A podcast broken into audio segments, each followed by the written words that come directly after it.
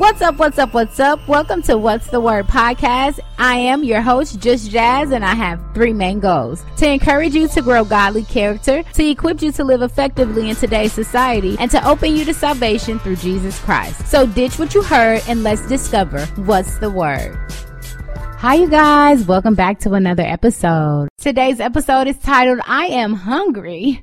Not because I'm physically hungry, y'all, but because I want to encourage you to increase your spiritual hunger. God needs us to grow up. One of my favorite references when it comes to understanding God's word is found in Hebrews chapter 5. You're like children still needing milk and not yet ready to digest solid food. For every spiritual infant who lives on milk is not yet pierced by the revelation of righteousness, but solid food is for the mature whose spiritual senses perceive heavenly matters. Simply put, we need to grow up spiritually and get hungry.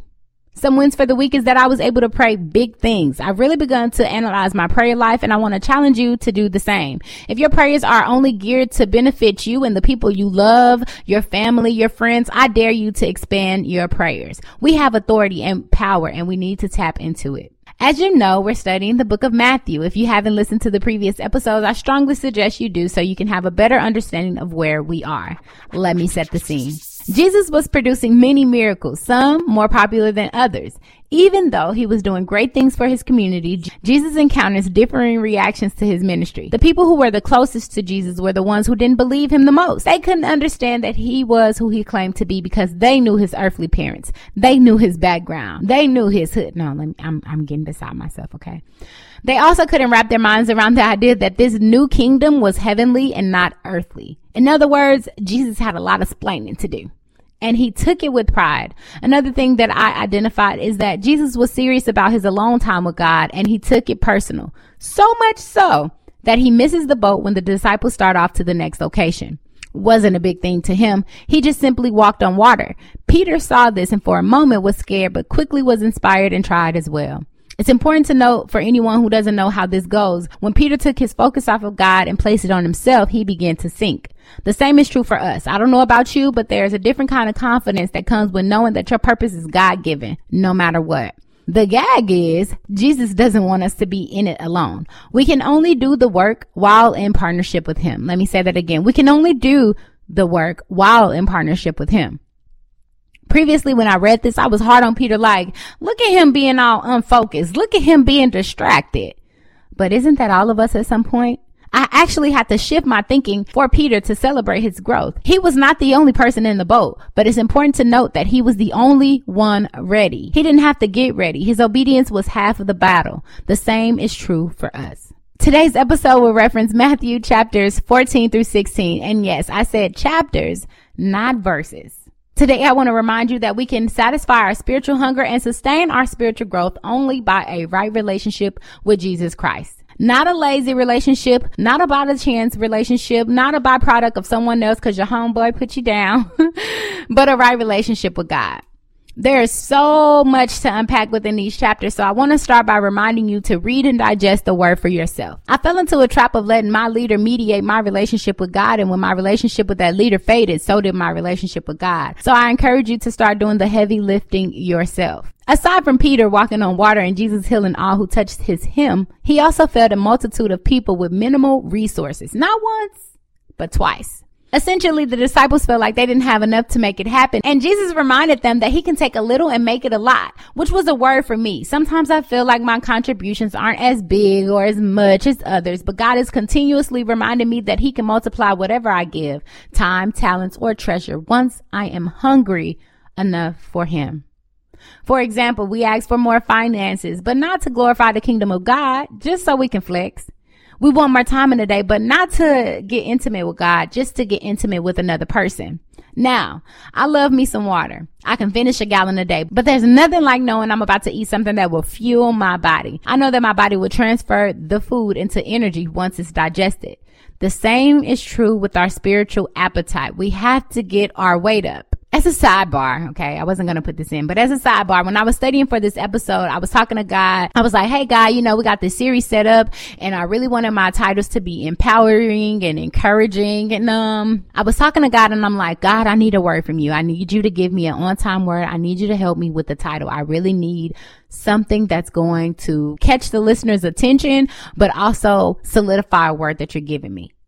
And I went on Instagram and there was this like, there was this post and it said, I am, and it was a lot of words going really fast. Just like, I am beautiful. I am wealthy. I am rich. It was just so many prompts. So you screenshot it and you see which one you are. When I screenshotted it, mine said I was hungry and I was irritated. I was like, mm I wanted mine to say I was wealthy. I was beautiful or I was powerful, something that was glorifying. Then I realized that God was giving me my title for this episode. And y'all, this could be simple to you, but it was profound for me. Here I was about to complain that I was hungry, but it was because I was being hard on myself myself. Being hungry is a good thing. It is a beautiful thing. It is a powerful thing and it can be glorified. So I continued reading and at the end of chapter 15, Jesus feeds 4,000 with seven loaves of bread and a few small fish.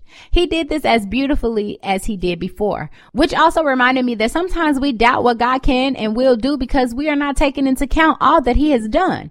Like seriously, I don't think anybody gives God the real credit he deserves. Not only did he sustain their hunger again, but there was leftovers, which reminds me that he will do exceedingly abundantly more than we could ever think, ask, or imagine.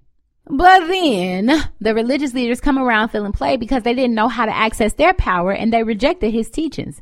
They wanted Jesus, the King of King, the Alpha and Omega, to perform a miracle in the sky for them because they believed that was the only way God would send them a sign. And JC, Jesus Christ, got with them. He let them know that he could see straight through them and he knew that they did not want a sign because they had been given plenty. They were trying to catch him up so that he could be locked up and killed. But he still gave them a word. He said in chapter 16 verse 4, a wicked and adulterous generation looks for a miraculous sign, but none will be given it except the sign of Jonah.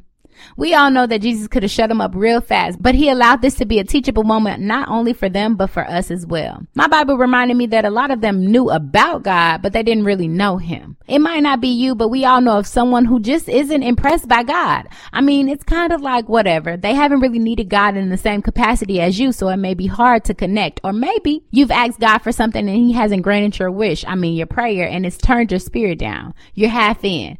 Or maybe you're just like me, waiting for a sign. We have to move past signs when it comes to our relationship with God. God wants us so hungry for his word that a sign is just a cherry on top. We have to get hungry enough to not let signs determine our level of commitment and obedience. Have you ever been so busy that you forget to eat? I mean, this has probably happened to everyone besides my best friend. Every time I tell her that I forgot to eat, she reminds me that I'm in that thing alone and she never let that happen. when we miss meals, our body goes into survival mode and that alone is a word itself. We cannot be so busy that we forget to spend time with God's word, that we give him our leftovers, our leftover time, our leftover energy, our leftover treasures. He puts us first and just like any other relationship, we should reciprocate that energy. I want us to take some time to answer two simple questions to gauge our appetite. How hungry are we really for God's word? Do you doubt Christ because you haven't seen a miracle? And do you expect Jesus to prove himself personally to you before you wholeheartedly believe? We all know that everything tastes way better when you hungry. I'm talking about hungry, hungry. But no matter how hungry my mama is, okay, she is not eating any chopped veggies in her food. She will sit there at that table, no matter if it's at a five star restaurant and pick out every onion, bell pepper, anything, mushroom. She is not eating it and she will eat around that food. I believe that young adults have the same kind of thinking, but in a reverse way. The Bible is so big and so vast that we just take out the little portions of it that we like right? So we just pick out the parts of the Bible that make sense to us. Once we pick out everything that is cute, everything that is easy to digest, we begin to eat off of that. But how many of us know that that little bit of stuff that you've picked out of the Bible to work for you isn't enough? That is not going to be enough to sustain you. We cannot fill ourselves by the picked out information we've learned about God. We cannot sustain our spiritual growth with picked out components of the Bible.